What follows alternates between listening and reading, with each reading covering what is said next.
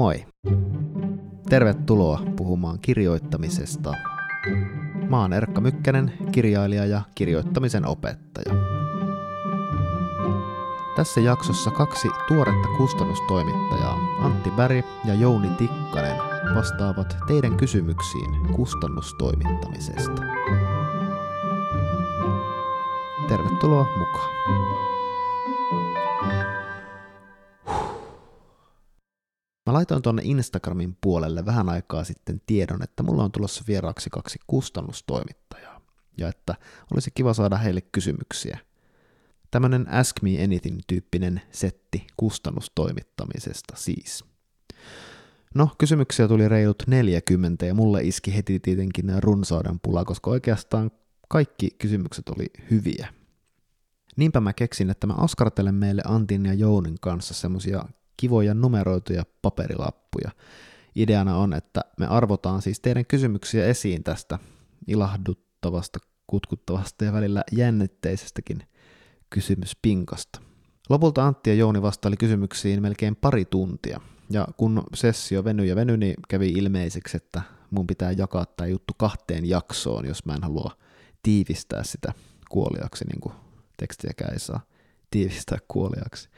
Niinpä, Sä kuuntelet nyt ensimmäistä osaa kirjoittamisesta podcastin Kysy kustannustoimittajalta sessiosta. Mutta keitä mulla on nyt siis vieraana, niin mä haluaisin pyytää vieraaksi kaksi aika tuoretta tekijää. Miten alalle vasta tullut näkee kustannustoimittajan työn? Se mulla varmaan oli ajatuksena. Antti Berg on ollut Tammen kustannustoimittajana vuodesta 2019 ja Jouni Tikkanen VSOYn kustannustoimittajana keväästä 2021. Molemmat on ennen kustannustoimittajan hommia hankkineet kokemusta etenkin sanoma- ja aikakauslehtityöstä, mutta molemmat on myös intohimoisia lukijoita ja kirjallisuuden rakastajia. Muistan myös kirjoittamisesta podcastin kakkosjakso way back äh, vuodelta 2017, jossa Lotta Sonninen ja Mikko Aarne puhuu omasta näkökulmastaan kustannustoimittajan työstä. Mutta tässä ekassa jaksossa Antti ja Jouni kertoo aluksi vähän omasta tiestään kustannustoimittajaksi ja sitten esimerkiksi, että millä sivulla käsikirjoituksen pitäisi viimeistään tehdä kustannustoimittajan vaikutus, millaista on toimiva yhteistyö kirjailijan kanssa ja onko tuhoon tuomittu idea lähestyä kustannustoimittajan virallisten kanavien sijaan vaikkapa Instagramin yksityisviestillä sellaista. Ei muuta kuin kuunteluiloa.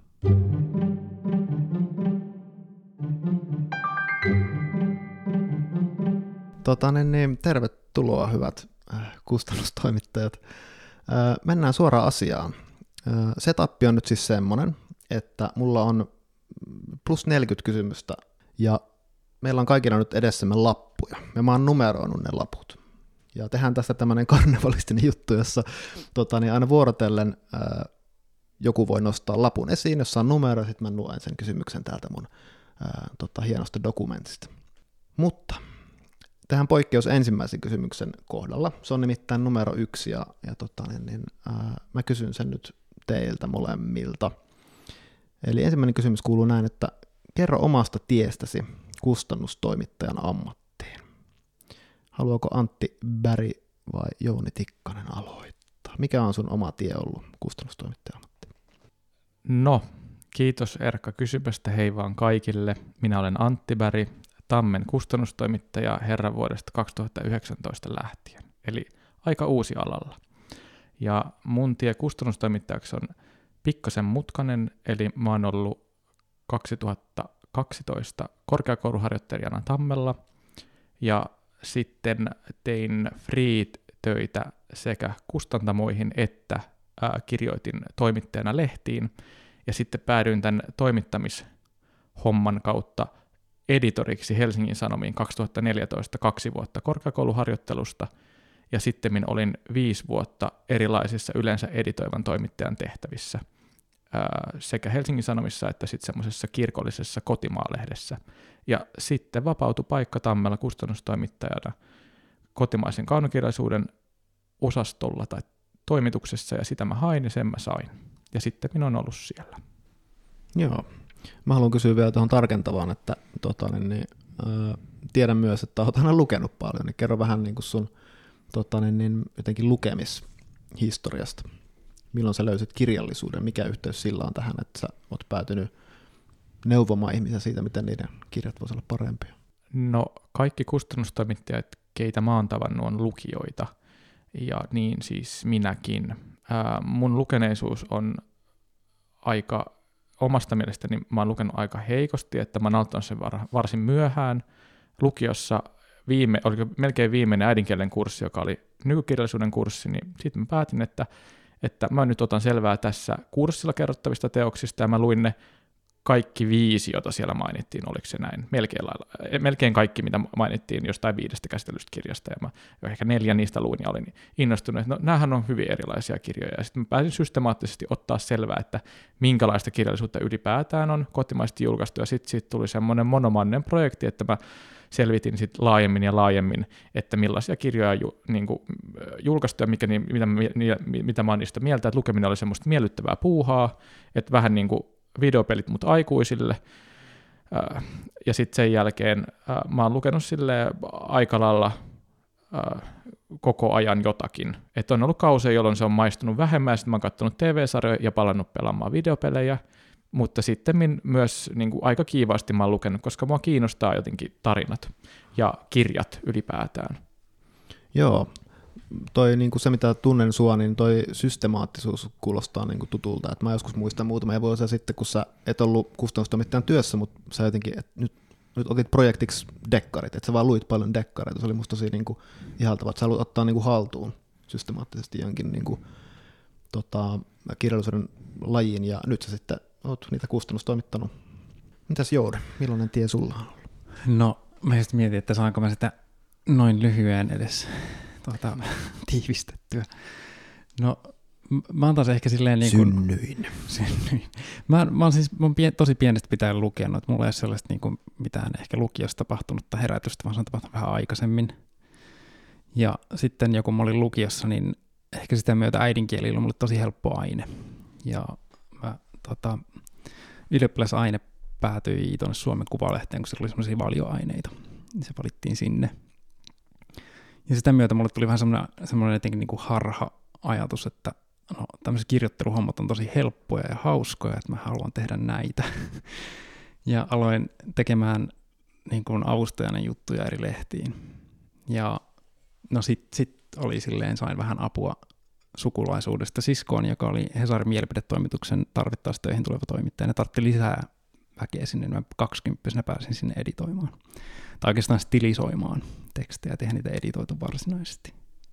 Vaan niin kuin lyhennettiin? Lyhen, no joo, ja sitten tehtiin oikeakielisiä ja tälleen vähän paranneltiin. Ja sitten mä olin monta kesää Hesarilla kesätoimittajana viimeksi kuukausiliitteessä kaksi vuotta sitten, mutta tota, 2009, kun mä olin valmis niin kun, lopettaa yliopistossa opinnot ja, ja tota, uh, niin hakeutumaan töihin varsinaisemmin, tuli finanssikriisi, ei, ei ollut mitään töitä sellaisia. Mä olin opiskellut pääaineena biologiaa ja sitten just sattumalta Kauppisen Juha sattui lähtemään Suomen luontolehdestä jonnekin pois hetkeksi ja mä sain sen paikan sieltä toimittajana. Mulla oli niin kirjallisuutta ja biologiaa taustalla ja se sopi mulle ihan hyvin. Siellä mä olin ensin sitten Otavalla puolitoista vuotta tietokirjatoimittajana. Se oli mun ensimmäinen vakkaripaikka ehkä olin vähän huonoon aikaan, kustantamot oli hirveässä kriisissä ja kaikenlaisia konsultteja lappas ovista ja ikkunoista. Sitten kun Suomen luonnosta pyydettiin takaisin vakkaripaikalle, niin mä palasin sinne. Tein siellä sellaisia, niin kuin, tota, ää, opetin tutkijoille ää, asiaproosan kirjoittamista tai tällaista niin kuin kansantajusta kirjoittamista koneen säätiön prokkiksessa, joka me kehitettiin. Sieltä sitten ää, hain hain tota Södikalle ja pääsin kaunokirjallisen kustannustoimittajaksi ehkä, ehkä niin kuin paljon paremmin itselleni sopivaan hommaan sitten lopulta. Et mä olin biologian keskellä kirjallisena ihmisenä ehkä pikkusen kuitenkin vieraassa paikassa. Olisin voinut oppia siellä paljon enemmän biologiaa, mutta tota, kirjallisesti se oli vähän ehkä köyhä maailma. Hyvä. Mennään kysymyksiin, seuraaviin kysymyksiin. Näitähän meillä riittää. Kumpi haluaa nostaa ensimmäisen numeron? No mä Antin sormi käy ja... Rohkeasti nostin numeron 17. 17, ja täällähän lukee, että Onko teillä esikuvia alalla? Miten kustannustoimittamista oppii toisilta kustannustoimittajilta? Eli onko jotain esikuvia ja miten sitä oppii sitä työtä muilta? Jooni voi tuoreempana kustannustoimittajana vuoden vähemmällä kokemuksella kertoa. Mä oon ollut aikaisemmin Otavalla kyllä. Mulla oli Niin. siellä siis niin kuin sellaisia kollegoita. Mä olin, mä olin silloinkin enemmän ehkä tekemisissä kaunon puolen toimittajien kanssa, ja sieltä jäi mieleen se Angeli Antti, joka on nykyään Siltalassa. Ja mietti sen Niina, joka on kummeruksessa. Äh, Niinaa mä olin kyllä tutustunut myös Nobelistiklubissa. Jos oli ö, koti, yliopiston kotimaisen kirjallisuuden tämmöinen Joo, se, porukka, jota veti Lasse Koskela. Lasse Koskela, joo. Joo. veti. Siis oli semmoinen niin kuin kirjoittajapiiri, jossa jokainen toi aina, tai niin kuin muutama toi kerrallaan tekstejä, kaikki luki ne, antoi palautetta. Se on itse asiassa niin kuin mun, mun mielestä tärkein editointikoulu muuten ollut mulle, Mm. Nobelistiklubi, näin jälkikäteen ajatellen. Ää, ehkä kuukausiliitteen lisäksi. Mutta tuota, joo. Ää, niin, mikä olikaan kysymys? Niin, eli esikuvat, eli Antti Angel ja Niina Miettinen. No niin siis ne on sieltä jäänyt silleen niin kuin mieleen. Ää, ää, mua jotenkin Antissa ainakin niin tota, ihailen sitä sellaista niin kuin, ää, erittäin laajaa lukeneisuutta ja sivistystä. Ja sitä, että miten niin kuin, ää, se on samaan aikaan, siitä huokuu sellainen sydämen sivistys. Ja sen tapa kohdata ihmisiä on tosi, tosi kaunis. Ja sitten Niina, Niina on nyt mun kaveri tietysti, äh, ehkä vaikea silleen, niin kuin mä en ole nähnyt, nähnyt häntä niin kuin ihan suoraan työtehtävissä, sillä että vaikea arvioida, mutta, mm, mutta siltä mä oon aika varmasti niin kuin omaksunut jotain siitä, että miten, miten kustannustoimittamisessa, kustannustoimittamisessa on niin kuin se tekstin editoinnin puoli, mutta myös tekijänhoidollinen, sielunhoidollinen ja sosiaalinen puoli, joka on ihan yhtä tärkeä. Mm. Ja niin kuin siihen, siihen panostaminen. Joo, toi kuulosti siltä, että molemmissa heissä oli niin kuin tämä. Varmaan niissä on, joo. Asiantuntemus sanottu- yhdistyy siihen, että on myös jotain sydämen sivistystä ja kykyä kohdata se tyyppi, joka, jolle pitäisi kertoa, että Sori, me ei nyt oteta tätä. mm, niin, tai että, tai että sori, sulla on vuosi lisää töitä mm. palkattu edessä. Entäs Antti? Mä oon kasvanut editoriksi sanomalehdissä tai viikkolehdessä, ja se tarkoittaa niin kuin, lyhyempien tekstien editointia, mutta mä oon asioinut siis useiden toimittajien kanssa, kun olen editoinut heitä, ja mä oon saanut äh, lempeää palautetta ja kipakkaa palautetta, ja silloin mä oon oppinut semmoisen ra, niin rautalankaversion tuosta siedunhoidollisesta työstä, jota kustannustoimittajan työ on. Että kun siellä on niin paljon niitä kohtaamisia, joissa pitää antaa palautetta, joko niin kuin kielteistä tai myönteistä, mutta kuitenkin yleensä työyhteisön jäsenelle, että sä et voi sanoa, että tämä on kaikki ihan paskaa ja mene itseesi, koska sä kuitenkin kohtaa sen ihmisen joka päivä t- käytävillä, että sä et voi olla ilkeä kusipää, joka niin kuin on monesti semmoinen ää, palautteenonossa helposti semmoinen turvallinen positio, että asettuu kaiken yläpuolelle ja yrittää kertoa jonkun tietyn näkemyksen, mutta ja mulla on, kun mä oon ollut myös kriitikkona joskus opiskeluaikaan, niin se, oli, se on mulle ehkä helpointa yrittää selittää kaikki tai yrittää vaikuttaa siltä, että tietää kaiken, mutta sitten toimittajan työssä semmoinen tietynlainen käytännön käsityöläisnöyryys kasvo, kun ihminen tuli sanomaan, että miksi sä veit mun parhaan jutun pois sieltä. Ja mä sanoin, että koska mä en tajunnut sitä ja mulla oli kiire, ja sitten me käydään keskustelu siitä, että oliko se oikeasti relevantti vai ei. Mutta sitten kustannustoimittajana, niin mulla on ennen kaikkea noussut meidän kotimaisen kaunon puolen kustannuspäällikkö ja nykyinen kustantaja Petra Maisonen, joka on, jonka tavallaan on ollut usein läsnä niissä projekteissa, missä mä oon ollut. Ja sitten mä oon nähnyt siis hänen kommentoivan niin teoksen rakennetta kuin ää, kohtauksia, sisältöjä, lauseita, ja saanut semmoisen hyvin niin kuin läheltä semmoisen kuvan, että mitä kustannustoimittajan työ voi moninaisuudessaan olla. Ja musta tuntuu, että mä oon oppinut myös muilta kustannustoimittajilta myös harjoittelun aikana silloin 2012, mutta tavallaan semmoisen rautaisannoksen kustannustoimittamisesta mä oon saanut varmaan Petralta.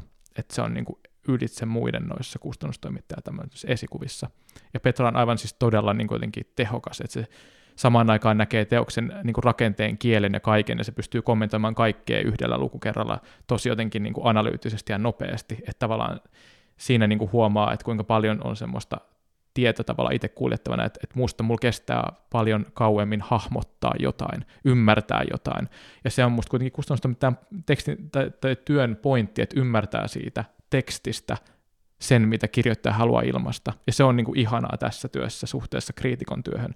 Että tässä ollaan niin kuin sydämellä mukana, kun taas monesti semmoisessa arvioivassa tavassa lukea ollaan ikään kuin älyllä tai jollain omalla tulkinnalla. Että se on niin kuin enemmän semmoista itseä korostavaa, mutta tässä halutaan korostaa sen kirjailijan jotenkin oivalluksia ja ajatuksia. Se on musta vaikeampi tie, se on musta jotenkin palkitsevampi tie ja se on musta jotenkin sydämellisempi tie, ja mä oon jotenkin viehättynyt siitä näiden kahden vuoden aikana tunnistan tuon myös opettajan työssä, että, että niin kuin, kun ei ole vielä niin kokenut, niin se vaiva, joka menee siihen, että saa ikään kuin ensin selitettyä itselleen ja sitten muu toiselle, että mikä, niin kuin mitä haluaa sanoa siitä tekstistä, niin tota, se vaan vie niin paljon niin kuin aikaa, niin kuulostaa kivalta toi, että voi joskus, joskus kokeneempana voi olla semmoinen, että vähän niin kuin aika lyhyestä saa kiinni siitä, että okei, tässä on nyt tämä ja tämä ja tämä ongelma ja ehkä myös ratkaisuehdotus mukana.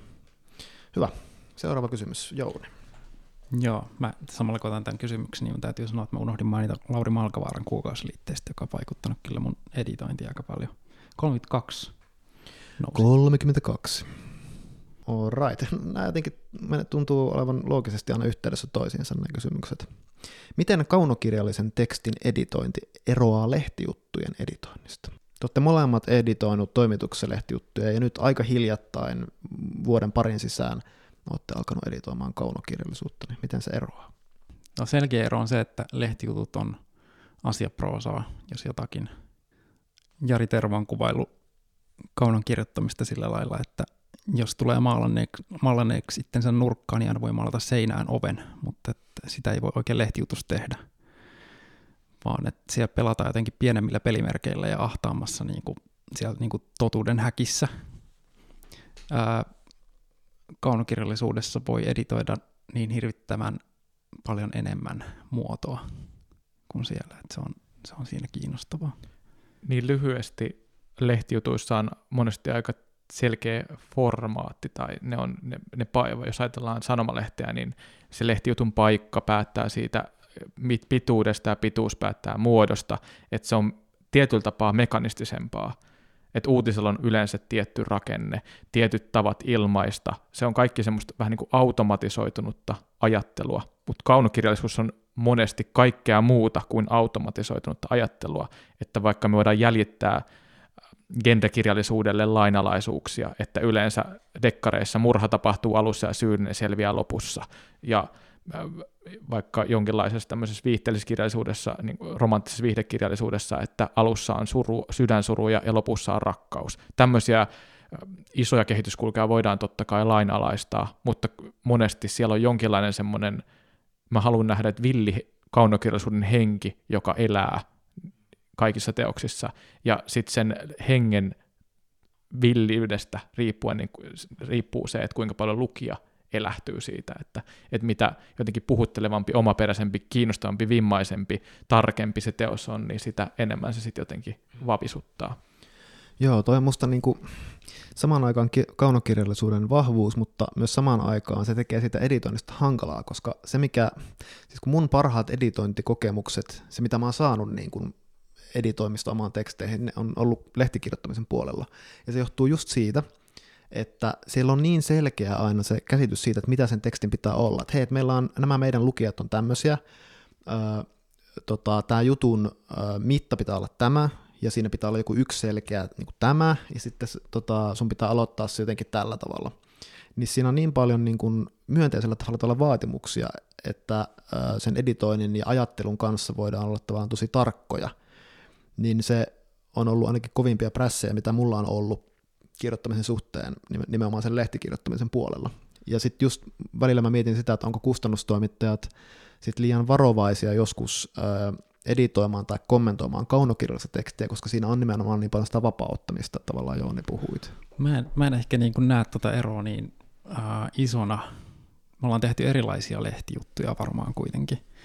Äh, niin kuukausiliite on hyvin tavallaan tämmöinen, niin, siinä on teki oma ääni ja taiteellinenkin ote siinä. Niin, ja kyllä me myös Suomen luonnossa en tehdä sen tyyppisiä juttuja, ja hakeuduin aina niin kuin tavallaan sellaiselle niin kuin kaunon, ja, kaunon ja asia, niin kuin, kaunon ja faktan välimaastoon mielelläni, jossa jos keksittiin jutulle ihan oma muoto. Toki se niin kuin, mä olin tietoinen siitä, että ei se voi olla paljon yli 15 000 merkkiä, koska tota, lehden keskiosista ei löydy sille isompaa paikkaa Mutta tota, silleen mielelläni näkisin enemmänkin niitä, niitä niin kuin taas asiaproosan puolella lehtijutuissa, varsinkin aikakauslehdissä, haastettavan niitä muotoja. Et niin, se on ehkä just mitä mä kaipasin sieltä ja mistä mä nyt iloitsen, että mä mm. pääsen, pääsen niin kuin enemmän, enemmän sen muodon, muodon kanssa olemaan tekemisissä. Joo, ja ehkä niin kuin kaunokirjallisessa tekstissäkin on sitten se, että kun se on riittävän pitkällä, niin se on ikään kuin luonut oman muodon, josta sitten pystyy sanomaan, että hei, että sä yrität nyt tehdä tämmöistä, mutta niin kuin tämä, tämä on epäjohdonmukainen tämä toka luku, koska se ei jatka tätä kerronnan rytmiä ja mm. niin kuin näin. Että... Mutta tietyllä lailla niin siis niin kuin formatoidun lehtijutun, lehtijutun formatointihan on niin kuin tehty, sitä tehdään sen takia, että se nopeuttaa työntekoa ihan hirvittävästi. Pystyy tekemään niin kuin ennakolta määrättyjä palasia tietyille lukijoille, jotka on lukijatutkimuksilla selvitetty tiettyyn mittaan, tietynlaisella kuvalla ja näin päin. Se on niin kuin tavallaan, siitä on tehty sellaista niin liukuhihna hommaa siitä jutun teosta, mutta samalla genrefiktiossa on vähän sitä piirrettä, mm. että on just tavallaan, että me voidaan sanoa, että okei, se murha alkuun, se ratkaistaan lopussa, tämä on niin dekkarin idea, ja sitten siinä on se joku dekkari, joka selvittää sitä rikosta. Ja näin päin pois. Et siellä, siellä niin kuin, sieltä löytyy semmoisia tavallaan palasia, mutta sitten on se semmoinen niin uutta luova kova kauno, joka tota, uh, yrittää koko ajan keksiä muodon uudestaan. Mutta mä väittäisin vähän vastaan siinä, että mun mielestä genderkirjallisuus, niin vaikka se muoto on päällisin puolin jotenkin saplunoidumpaa tai ennalta määritetympää, niin sitten se luovuus nimenomaan onkin siellä väleissä, että miten saa sen kokonaisuuden kukoistamaan, kun taas monesti ää, Jouni käytti tämmöistä ilmaisua kuin kova kauno, mutta ää, jos kirjoita, puhutaan vaikka ää, lukuromaaneista, aikalaisproosasta, niin siellä on myös semmoisia väljempiä lajiperheitä tai perheyhtäläisyyksiä, jotka tavallaan ohjaa niitä tämän kovan kaunonkin kirjoja, että aikalaisromaaneissa monesti on tietynlaiset kysymykset, jotka siellä ilmaantuu. Henkilöt yleensä romaani, romaanin eri perinteissä esitellään eri tavoin, jolloin mun mielestä kun on kustannustoimittajan lukee sitä käsikirjoitusta, niin silloin tärkeintä onkin, että tunnistaa, mitä sääntöjä, rajoitteita ja lainalaisuuksia se kirjoittaja itse sinne käsikirjoitukseen luo, ja sitten katsoo, että miten ne tulee parhaiten noudatetuksi niin, että se teos on ehjä, ehjä. mutta samaten tukien sitä, että ei, se ei ole myöskään tukehdu omiin sääntöihinsä, vaan elää vapaasti siellä. Eli tavallaan jos äh, podcast-juontaja Erkka Mykkänen on, on kirjan alussa jonkinlainen, niin hän ei ole sitten joku tota, äh, taisteluhelikopterilentäjä siellä teoksen lopussa, ilman että tämä tulee kaikki perustellusti ilmi. Mm. Joo. Ja mun mielestä alkoi heti kuulostaa tosi hyvältä kirjalta, että se, sitä ei perusteltaisi. Mm, jep.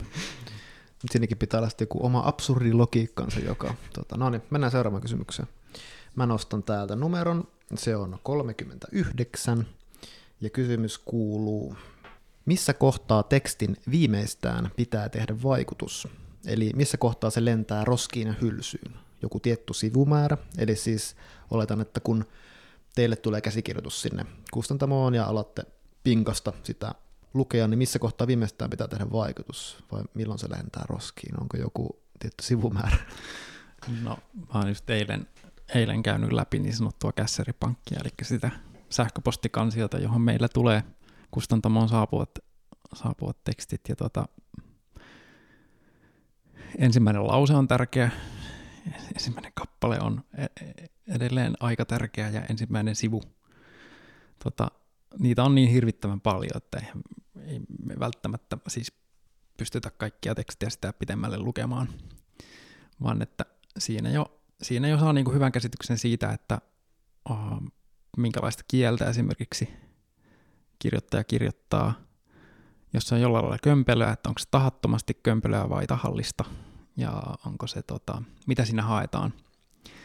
Kyllä siinä jo niin kuin aika iso osa lentää sillä perusteella. Ikävä kyllä. Se on aika raakaa. Mulla on nyt kässärilaatikon kanssa, kun mä vertaan sinne harjoitteluaikana lukemiin yleensä paperilla lähetettyihin kässäreihin, niin kymmenessä vuodessa mä väittäisin, ja tämä on täysin tota, hatusta vedetty väite, mutta musta tuntuu siltä, että nykyään ihmiset kirjoittaa vielä paremmin, että se huomaa, että ihmiset käy kirjoituskursseilla, ihmiset työstää kässäreitään pidempään. Mä en tiedä, johtuuko se siitä, että erilaiset ihmiset nykyään lähestyy, kun sähköisesti lähestyminen on tietyllä tapaa välittömämpää puskea se Word-tiedosto tuota pdf tai lähettää vaan se Word-tiedosto, eikä printata sitä ja laittaa sitä vielä postipakettina menemään. Mutta kuitenkin niin ne kässärit on paljon hiotumpia. Eli siellä huomaa, että ihmiset vaikka panostaa ensimmäiseen lauseeseen, ensimmäiseen kappaleeseen, ja mun mielestä monesti niin mua kiinnostaa, että kun menee niiden yli, niin mitä sieltä löytyy. Et monesti vaikka se ensimmäinen lause voi olla todella pysäyttävä, mutta jos se juoni lähteekin sitten ihan jostain muualta kehimään itseään auki, niin sitten yleensä miettii, että onko tässä nyt kaikki paukut laitettu siihen, että mä vaikutun siitä ekasta sivusta, mutta sitten ne seuraavat sivut lähteekin vaikka tosi pitkästi liikenteeseen jostain ihan niin kuin, ikään kuin ei niin kiinnostavasta kuin se ensimmäinen sivu. Mutta tuohon on vaikea vastata, koska, kirjoittajat on hyvin erilaisia. On ihmisiä, jotka on tosi huolellisia kirjoittajia ja sitten se tyyli vie mukanaan. Mutta sitten on ihmisiä, joilla on vaikka joku tarina, joka on aivan pysäyttävä, että ne ei ehkä ilmaise sitä niin täsmällisesti kuin ne vois sillä ytimekkäällä kielellä, mutta siinä tarinassa on jotain oma, omintakeista hehkua. Et sen takia ei voi sanoa, että sivulla 40 lopetan, koska saattaa olla, että, että vaikka vähän se tarina poukkoilee, niin sitten sieltä on semmoinen oma ikään kuin siima, joka vetää mua lukijana eteenpäin. Et vaikka se ei koukutakaan ko- koko ajan, niin sitten siellä on joku siima, joka vetää. Mutta väittäisin, että se prosentti, mitä kuitenkin, missä se lukeminen loppuu varsin nopeaan, on hyvin korkea. Me puhutaan niin kuin yhdeksällä alkavasta niin kuin 90 jotain. Et, et, siis eli, että 90 prosenttia on semmoisia, josta ihan tosi nopeasti näkyy. Melko että, nopeasti näkee. Onko se ihan vaan, tulee vaan se, että tämä ei ole ammattimaista, niin kuin, ei ole, teksti ei ole ammattimaista, se ei ole, ei ole niin kuin kypsä hallittu näkemys siinä ihan siinä perusilmaisussa. Onko se niin, palautuuko se johonkin tämmöiseen? Kyllähän vaikka esimerkiksi niin kuin runoista näkee, siellä ehkä se on kaikista jyrkintä mun mielestä sellainen tasovaihtelu. Niistä valtaosa on sellaista niin kuin säkeiksi, säkeiksi jaettua proosaa, joka ei niin kuin käytä, käytä run, nykyrunon keinoja oikeastaan juurikaan. Ei siellä ole mitään, mitään niin kuin symboliikkaa tai metaforeja tai, tai, tai rytmiä tai, tai mitään. Et niin kuin, että ei, on niin kuin ajatuksia, jotka on pilkottu näyttämään näyttämään runolta, joo. Ja sitten niistä on hyvin, hyvin nopeata, niin kuin kyllä kustannustoimittaja näkee, että ei tämä ole sellaista runoa, jota meidän kustantamus on vara julkaista, että ikävä kyllä runoudessa monesti myös äh, mitta tekee paluun, että monet kirjoittaa semmoista mitallista runoutta, että ne niin kuin riimittelee ja pyrkii löytämään jonkinlaisen runomitan sen niin kuin riimin ja tietyn sanapituuden kautta, että ne ei ole puhtaita mittoja, mutta ne pyrkii riimeinä semmoisen tietynlaisen lyhyin säkein muodostamaan siitä ikään kuin jotenkin runon kuuloista, mutta monesti sitten huomaa, että nämä ihmiset keskittyy siihen runon vaikka riimittelyyn paljon enemmän kuin siihen, mistä siinä, mistä siinä puhutaan. Ja monesti ne puheenaiheet mä väittäisin, että käsikirjoituksissa tosi usein niin kuin keskeistä on, että kenelle kommunikoidaan, että kenelle se tarina on kirjoittu. Monet on, voi olla koskettaviakin tarinoita, mutta huomaa, että ne on sille kirjoittajalle koskettavia, että ne on tärkeitä sille kirjoittajalle itselleen. Tämä kirjoittaja on toipumassa jonkinlaisesta elämänmuutoksesta, tai kirjoittaja summaa omaa tai jonkun toisen elämää, mutta tavalla, joka ei ole kaunokirjallinen, että se kommunikoisi lukijalle, vaan tavalla, joka tallentaa elettyä. Että se on enemmän loki tai historia sille kirjoittajalle ja hänelle vaikka lähimmilleen, eikä niinkään semmoinen kaunokirjallinen teos, joka kommunikoi hyvin erilaisille lukijoille tai jopa universaalisti.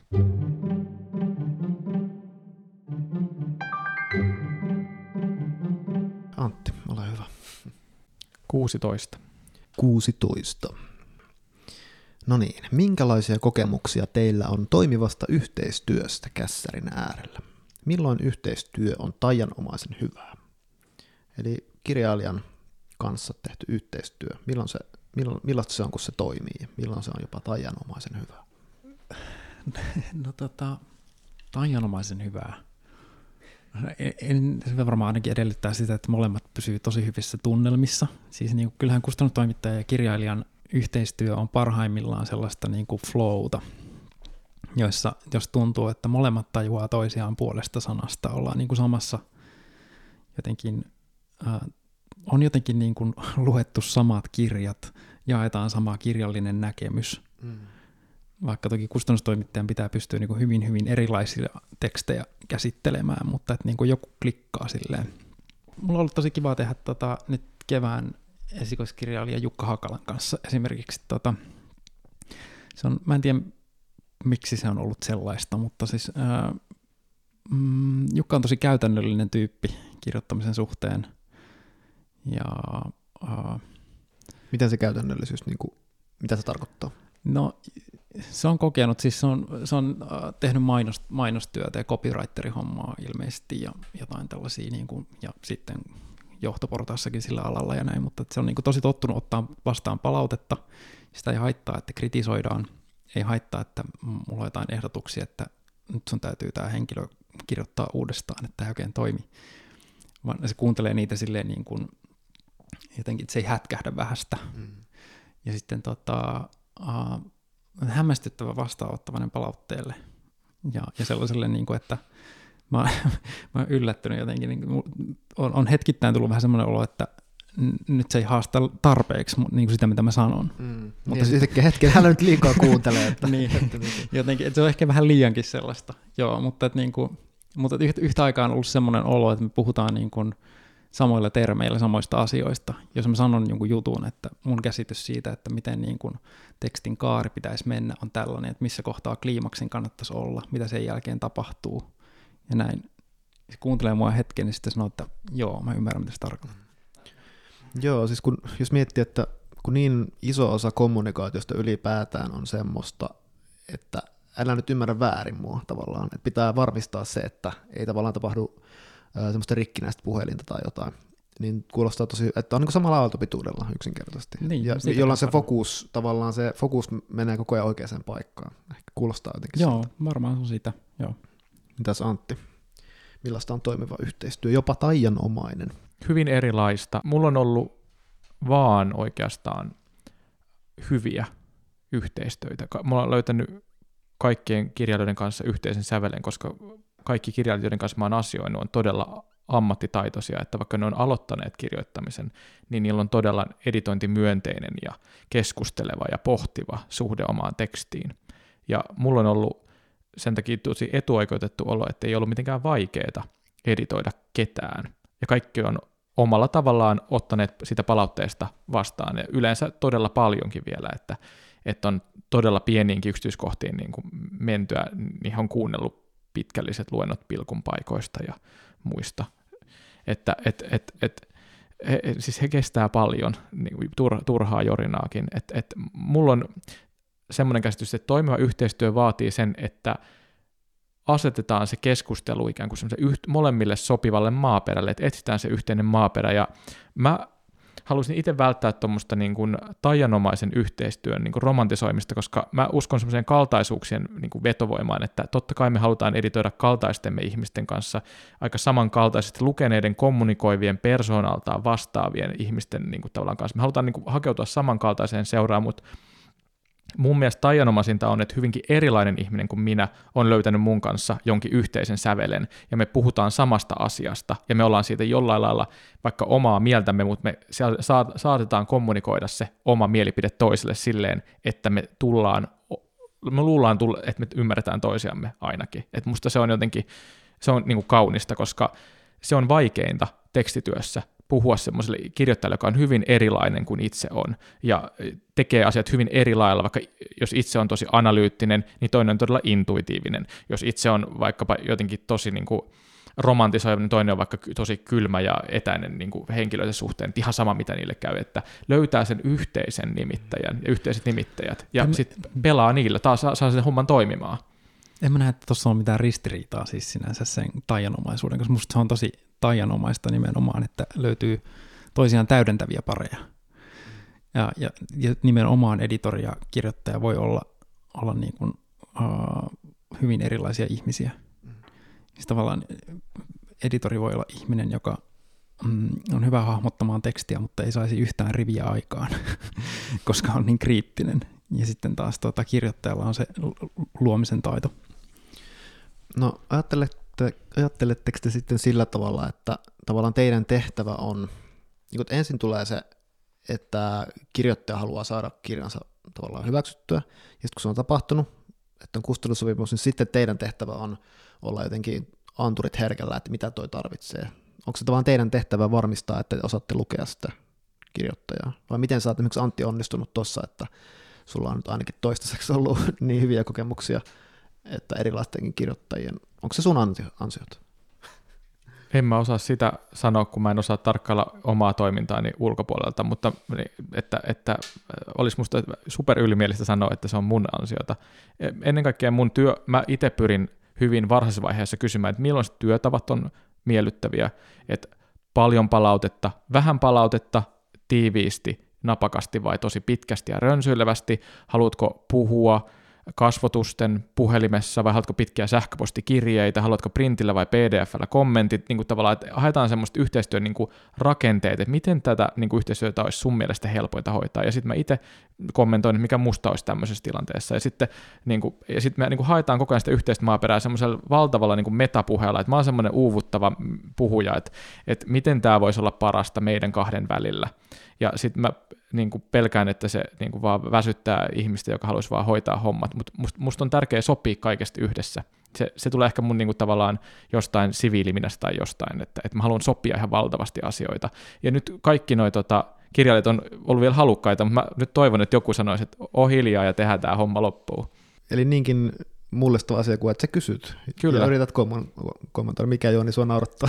No ei, siis ehkä tuo järjestelmällisyys jotenkin siinä. Mutta mä tuota, tunnistan tuon tarpeen etukäteen puhua siitä, että mihin kirjailija pyrkii. Sitä mä yritän itse tehdä. Mm. Ja se on asia, jonka mä oon ihan varmasti oppinut uh, Malkavaro Laurilta. Laurilla oli semmoinen niin kuin varhaisen puuttumisen malli editoinnissa. Silloin Tämä oli... kuukausiliitteen joo, tota, joo. pomo. Lauri, Lauri teetätti kesätoimittajilla kymmenen juttuidean listan ja sitten se oli yhdeksästä sitä mieltä, että no ei ainakaan näitä ja sitten yhdestä sitä mieltä, että no ehkä sä nyt niin kuin voit tästä lähteä. vähän silleen nihkeästi, mutta se haki sellaista, että niin kuin olisi joku, joku niin kuin, että se olisi ennalta oltaisiin niin kuin suunnilleen samaa mieltä siitä, että tämä on hyvä idea. Mm. Ja sitten se, se myös niin kuin käytti paljon aikaa sellaiseen keskusteluun, että mihin toinen on pyrkimässä. Mun mielestä se on tärkeää. Mm. Petri Tamminen puhuu kirjallisesta judosta, jossa se tarkoittaa sitä, että kirjoittaja pitäisi käyttää ää, lukijan omaa voimaa hyväksi, mutta mä näen ää, editoinnin semmoisena kirjallisena judona siinä mielessä, että niin kuin, mulla ei ole mitään muuta voimaa käyttävissä kuin sen kirjoittajan oma voima. Sitten mä voin vähän suunnata sitä sinne tai tänne. Mun täytyy ensin selvittää, että mihin se pyrkii. Hyvä. Ole hyvä. Uusi kysymys. 37. Miten proosaa editoidaan? Kun on kirjoittanut ekan version, mitä kantsii tehdä seuraavaksi? No prosaa editoidaan yleensä niin, että isommista rakenteista lähtien kohti pienempiä. Ja se on mulle itselleni vaikea, vaikea kysymys. Siis mä pyrin siihen aina ensin kiinnittämään huomiota siihen, että onko tässä dramaturgia kunnossa, uh, toimiko henkilöhahmot, onko henkilögallerian orkestraatio kunnossa, vaikkapa, jos on romaani kyseessä. Silloin etenkin mietitään sellaista. Ja... Mä keskeytän heti. Mitä meinaa tota, vaikka, että onko dramaturgia kunnossa? Mikä esimerkiksi on vaikka merkki siitä, että dramaturgia ei ole kunnossa? No, mä ryöstöviljelen jännitteen käsitettä aika paljon puhuessani proosasta. Ja nyt on huomannut, että on jotain runoja teo- teossa – runoteosta, niin sielläkin puhutaan jännitteestä, mutta vähän eri mielessä. Mutta mm, usein jännitteettömyys kertoo siitä, että dramaturgia ei, ei ole oikein ajateltu. Ja mitä on jännite? Tästä voisi varmaan pitää joku luennon ja olisi kannattanut valmistautua nyt tällä. Joo, siis tämä on sama, mä toistan samaa sanaa opetuksessa ja sitten se on yllättävän vaikea aina perustella, mistä niin. se jännite tulee. Se voi syntyä ihan hirvittävän monesta asiasta. Se voi syntyä vaikkapa puheena olevan asian ja siinä käytettävän kielen välille tai se voi syntyä henkilöhahmojen välille. Se voi olla yhden henkilöhahmon sisäinen jännite. Mutta joku, mihin sen palautuu? Siis se on joku niin kuin fiilis siitä, että tässä on joku patoutunut niin kuin, äh, tunne tai joku hankaus, joka niin kuin, että lukijalle tulee sellainen tunne, että se haluaa lukea eteenpäin, jotta se jännite ehkä voisi purkautua. Tai jotain no tällaista. jotain tällaista ehkä. Ehkä tuntuuko siltä, että teksti kaatuu eteenpäin? Vai onko se pysähtynyt ja kaatuu taaksepäin ja sitä ei jak- halua jatkaa sen lukemista. Joku ja tällainen juttu. Mun mielestä Erkko, sä sanoit hyvin, että, että, että lukija on musta siinä jännitteessä avainasemassa, että lukijan täytyisi odottaa jotakin. Että jännite luo lukijalle jonkinlaisen odotuksen, jonka hän, johon hän haluaa täyttymystä, ja kirjailija joko täyttää sen tai jopa jättää kutkuttavasti täyttämättä. Mutta jännitteen voi, voi myös jättää täyttämättä ärsyttävästi ja niin kuin latistavasti, että, että jännite on semmoinen, mun mielestä syyn on, syyn on tai lähellä sitä käsitettä, että, että onko teksti kiinnostavaa, vetääkö se, imeekö se, onko se jollain lailla koukuttavaa, että se on sitä samaa kaunokirjallisuuden taikaa, jota yritetään monesti selittää hirveän monilla eri sanoilla, mutta siitä ei ikinä saa ikään kuin naulattua paikoilleen. Joo, mutta mä keskeytin Jouni sut, eli tota, miten prosa editoidaan. Ehkä mä vastasin siihen riittävästi. Mutta siis, et... Me vielä sille tarkalle tasolle, että miten se sitten, kun sulla on vaikka editot vaikka kieltä, niin miten sä konkreettisesti ihan niin kuin työskentelet? Printtaat sä ja alkaat tehdä merkintöjä ja mihin se Joo, tai mä teen varsinaisesti oikeastaan tuommoisella sähköisellä lukulaitteella, Remarkablella, mutta siis joo, käytännössä se on sama asia kuin, että mä ottaisin printit ja, ja niin tuota, merkkaisin sinne. Öö, usein usein niin kielen editointi on etupäässä poistamista varmaankin. Eli selittäviä kohtia. Ja... Selittäviä kohtia, huonoja virkkeitä. Mutta on vaikeampi editorina ehdottaa jotain hyvää tilalle, kun poistaa jotain kökköä. Mitäs Antti editoi prosa? Tämä on tosi hyvä kysymys, en mä tiedä. Mun mielestä kaikissa teoksissa se teos itse kertoo vasta luki, lue, lukiessa, että mi, mi, mitä se meinaa. Niin editointi lähtee lukemisesta ja siitä, että miten luetun jälkeen löytää sieltä sen teoksen parhaat puolet. Että monesti just teoksessa voi olla joku vahvuus, joka on kiinnittänyt meillä kustantamossa huomioon. Se voi olla monesti juoni, sen yllätyksellisyys, omintakeisuus, ää, raikkaus, kiinnostavuus, mutta se voi olla myöskin kieli, että se ihminen vaikka osaa rakentaa henkilöhahmoja tosi pienessä ajassa ja sitten pitää miettiä, että miten nämä henkilöhahmot voisi olla tässä teoksen mittaisesti läsnä. Eli sen teoksessa katsotaan, mikä siinä on vahvaa, ja sitten katsotaan, että miten se teos niin kuin niiden vahvuuksineen olisi vielä jotenkin parempi, että pelkkä hyvä juoni ei kanna yleensä teoksessa. Se henkilöhahmot vaatii jotain ytyä. Pelkät hyvät henkilöhahmot ei kanna teosta, vaan se vaatii jonkin juonen. Että vahvistetaan sitä, mikä on siinä vahvaa, ja tuodaan sinne ää, sen kirjailijan niin kuin ne semmoista ajatukset, jotka ei ole niin vahvoja, niin vahvistetaan myös niitä eri tavoin, että tavallaan tehdään niistä kantavia, niin kuin vahvistetaan niitä ajatuksia, ja se yleensä menee kysy- kysymysten ja semmoisen virikkeiden kautta, että Jooni puhui siitä, että on vaikea lisätä mitään ää, kirjailijan tekstiin. Mä yleensä niin kuin, ää, pyrin niin kuin, ää, niin kuin just siihen, että mä saisin mahdollisimman selkeästi ilmaistua, mitä mä kaipaan johonkin kohtaan, vaikka teen esimerkkilauseet korostan, että tämä on mun köppönen esimerkki, että, mutta että teet tästä oman kuuloinen niin kuin versiosi tai tee ihan mitä vaan, että toivottavasti saat idiksen tästä, että mitä mä haen takaa. Että esimerkiksi jossain kohtauksessa saattaa puuttua jännite ja mä keksin sinne jotain niin kuin, äh, omasta mielestäni jännittävää ja mä sanon, että tämä on musta jännittävää, mikä susta olisi jännittävää. Voisiko tämmöistä ideaa tai tämmöistä ideaa kokeilla? Ja sitten mä teen vaikka esimerkkivirkkeet, että, että nyt vaikka tässä podcast-lähetyksessä, että Erkka yhtäkkiä tempaisee veitsen ja alkaa uhkailla sillä, että mä niin kuin luon sinne jonkinlaisen mun käsityksen ja mä yritän katsoa, että mitä kirjailija vielä siitä saa. Et mä oon tämmöinen vähän niin kuin työryhmäpallottelija. Niin, että tämä kaipaa niin kuin jotain, mm. ja tästä sä saat käsityksen, että... Niin kuin... Joo, kyllä mä teen tota ihan samaa, mutta ehkä mä tarkoitin siinä, että kielen tasolla sitä on vaikeampi tehdä kuin vaikkapa rakenteiden tasolla. Mm. Mä pystyn, saatan ehdottaa henkilöhahmoa, tai mä saatan ehdottaa, että mietit tällä tavalla, että mä rakennet, tai poistat toi osa kokonaan, tai ihan mitä vaan, mm. tai lisää tämmöistä ja tämmöistä, mutta kielen tasolla se lisääminen on vaikeampaa kuin mm. poistaminen. Ja toi itse asiassa kiinnostavaa toi kieli, koska niin kuin mun mielestä mä oon nyt, ää, mitä enemmän kieltä editoin, niin kielelle on kuitenkin tietyt omat lainalaisuutensa tietyllä tapaa, että jos käsikirjoituksessa astutaan vaikka ovesta sisään, niin monesti kysyn, että miksi siitä pitää astua siitä ovesta sisään, että onks, mikä siinä on dramaattista. Että yleensä nämä on tämmöisiä, mitkä poistetaan hyvin herkästi, mutta sitten jos on vain joku lause, joka on vaikka vähän mukkelis-makkelis, että siellä on pääasia on niin sivu, sivu, semmoisessa kohdassa, mikä on sivuasian kohta, niin mun mielestä lauseiden jumppaaminen on yllättävän niin kuin luontevaa, koska suomen kielelläkin on, on oma mekaaninen tapansa toimia. Suomessa on sanajärjestys silleen, että virkkeen alussa on tuttu asia ja virkkeen lopussa on uusi asia, että monta pro, mon, monia proosateoksia, ei kaikkia, niin voi editoida ihan silleen, että, että miettii, että mikä on tuttua tässä ja mikä ei. Et, et lauseella on monesti, jos kirjoittaja on ää, jotenkin tuore, niin niillä on tietty semmoinen parempi logiikkaansa, sanajärjestys on jotenkin jouhevampi tai muuten, et, et, mutta et se vaatii vaan sitten semmoista ikään kuin enemmän sitä semmoista lehtieditointia ehkä. Siellä enemmän just hinkataan noita tuommoisia sanajärjestyksiä ja ää, virkkeiden paikkoja ja muita. Joo, tarkoititko tuolla ovi, että pois se, että astuu ovesta, niin tarkoitatko sillä sitä, että ää, niin kun lukija ei tar- sun lukijalle ei tarvitse kertoa sitä, vaan se, niin kun me voidaan olla jo siellä huoneessa, tyyppinen juttu? Kyllä, mun mielestä monesti, ää, varsinkin jos ei ole kirjoittanut hirveän montaa kaunokirjallista teosta, niin rakentaa semmoiset ikään kuin kohtauksen puitteet, kuvailee tekstissä, että mitä siinä tapahtuu, mutta monesti toimiva kaunokirjallinen kohtaus on, että se epäolennainen on vain viittauksenomaisesti läsnä, eli nimenomaan, että me tiedetään, että tämä henkilöhahmo on tässä huoneessa, mutta sitä ei tarvitse kuvailla, kuinka hän ottaa askeleen kynnyksen yli, katsoo ympärilleen etsien istumapaikkaa, istuutuu alas, nostaa jalan toisen päälle, ellei tällä ole, kaikilla kuvauksella ole jotain motivoitua, kuvataan jotain tunnetilaa tai muuta, mutta monesti ihmiset vaan kuvailee asioita, ja sitten menee siihen itse asiaan. Vaikka pienitkin eleet totta kai voi olla merkittäviä, mutta monesti niin kuin vaan kuvataan, koska rakennetaan päässä sitä kohtausta niin kuin tekstissä.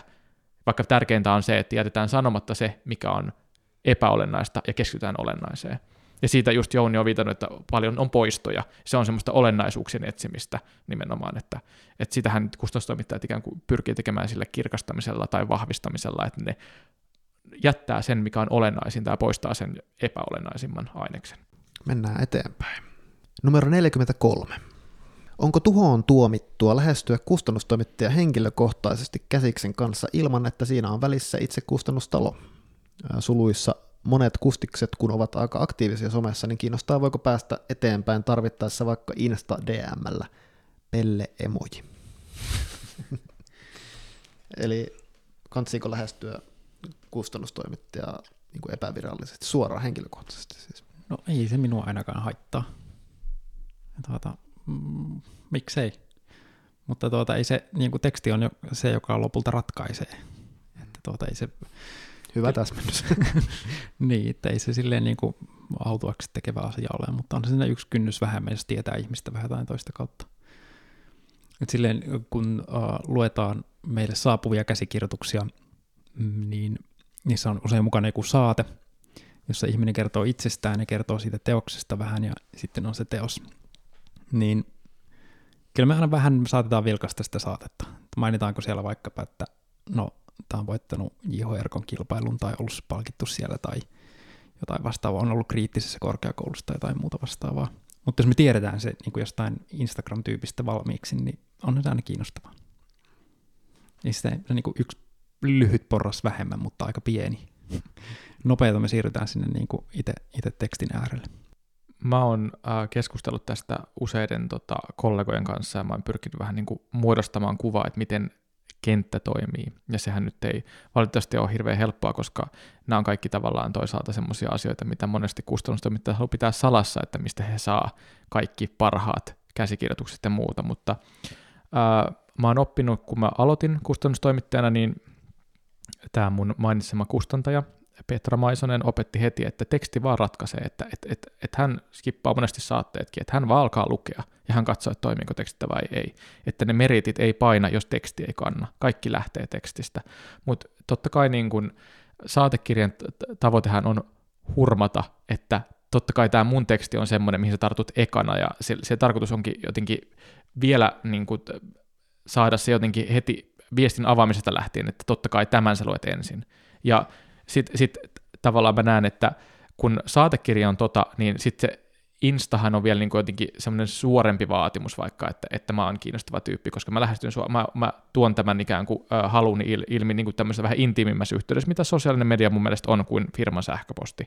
Mutta että mä oon kuullut, että jotkut hankkeet on nimenomaan saaneet alkunsa tämmöisestä äh, Insta-DMstä, koska se teksti on ollut niin vahva ja se on ollut niin kiinnostava se tyyppi, että se, niin kuin se näkökulma ja kaikki on ollut tosi kiinnostavaa, mutta se, mun mielestä se korreloi sen kanssa, että yleensä ne ihmiset, jotka tietää vähän, niin kuin, että ne on hyviä kirjoittajia, niin ne uskaltaa myös lähestyä hirveän herkästi, kun niillä on semmoinen itse, itsevarmuutta siitä, niin ne uskaltaa ikään kuin vähän kilpailuttaakin, että ne lähestyy niin kuin ensin jotakuta, jonka ne tuntee tai kokee hyväksi, ja sen jälkeen vasta lähtee, lähettää muille tyyppisesti. Et mä uskon, että toi aina kaikki lähestyminen kannattaa. Mun mielestä yleensä tekste, tekstejä makuutetaan liian kauan, mutta loppuviimein teksti ratkaisee, että, että se keino lopulta on toissijainen, mutta oon kuullut monista hankkeista, jotka on nimenomaan lähtenyt tämmöisistä Insta-DMistä, koska suurin ongelmahan on meidän näkökulmasta se, että me ei tiedetä, ketkä kaikki kiinnostavat ihmiset kertoo niiden kiinnostavia tarinoita ö, tiedostoissansa, koska me ei me ei tiedetä ihmisten kirjoittamisprojekteista tai haluista.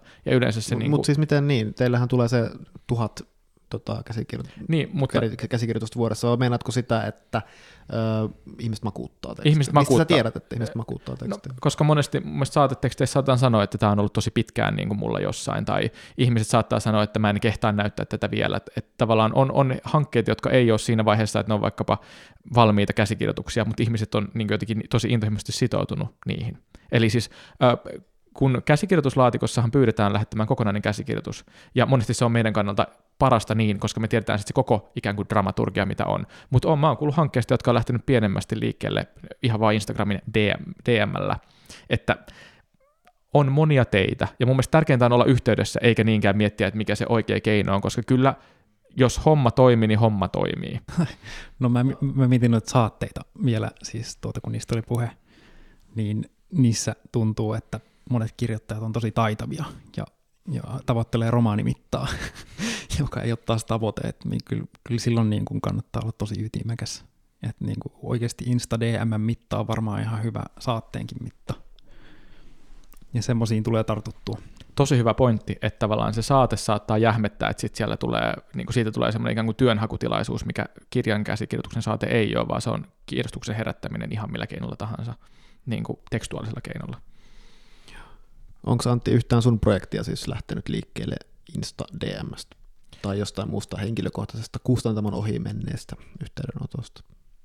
Yksi hanke on semmoinen, mistä mä oon saanut tiedon, tota, niin kuin että, että mä nyt lähestyn ää, teidän kustantamoa nyt tässä lähiaikoina, ja mä osasin odottaa sitä käsikirjoitusta, ja mä otin sen käsikirjoituksen lukuun johtuen siitä, että tämä tyyppi, tyyppi, mä olin odottanut tältä kyseiseltä henkilöltä käsikirjoitusta jo jonkin aikaa, ja sitten tota, mä luin sen välittömästi, kun se saapui, ja mä ehdotin siitä ää, muutaman tunnin aikana kustannuspäätöstä, joka sitten tota, tehtiin. Joo, eli sillä oli tämmöinen merkitys, että sä olit niin kuin valmiina ja kiinnostus oli herännyt, joten siinä oli tietty ripeys sit siinä. Joo, ja sitä ripeyttä joudutti se, että mä arvioin, että tämä kyseinen teos herättää myös kiinnostusta muissa kustantamoissa, mikäli se vaan avattaisiin. Että mä arvioin, että tämä on semmoinen teos, että tästä tultaisiin kilpailemaan, jolloin nopeus on valttia. Tämmöisiä käsikirjoituksia on joitakin, että, että niistä, ne, niihin, niin kuin, niistä huomaa, että, että tästä tullaan kilpailemaan. Ja sitten sen takia tuo käsikirjoituspankin tai laatikon ää, lukeminen onkin aika tärkeä osa meidän työtä, koska nykyään kun on helppo lähestyä, niin ihmiset lähestyy hyvin herkästi tosi montaa kustantajaa, ja sitten siellä saattaa olla joukossa semmoisia käsikirjoituksia, joista huomaa välittömästi, että tämä on todella, todella hyvä. Semmoinen, että se on tosi vaikka viimeistelty, huomaa, että sitä on kirjoitettu vaikka kymmenen vuotta, ja silloin se nopeus on kaikki kaikessa. Näin. Lisää kustannustoimittajien vastauksia siis kysy kustannustoimittajalta sarjan seuraavassa osassa. Silloin kustannustoimittajat kertoo esimerkiksi, että mikä voisi saada heidät loukkaantumaan kirjailijalle. Kaduttaako jonkun teoksen hylkääminen ja haaveileeko he itse kaunokirjallisen teoksen julkaisusta.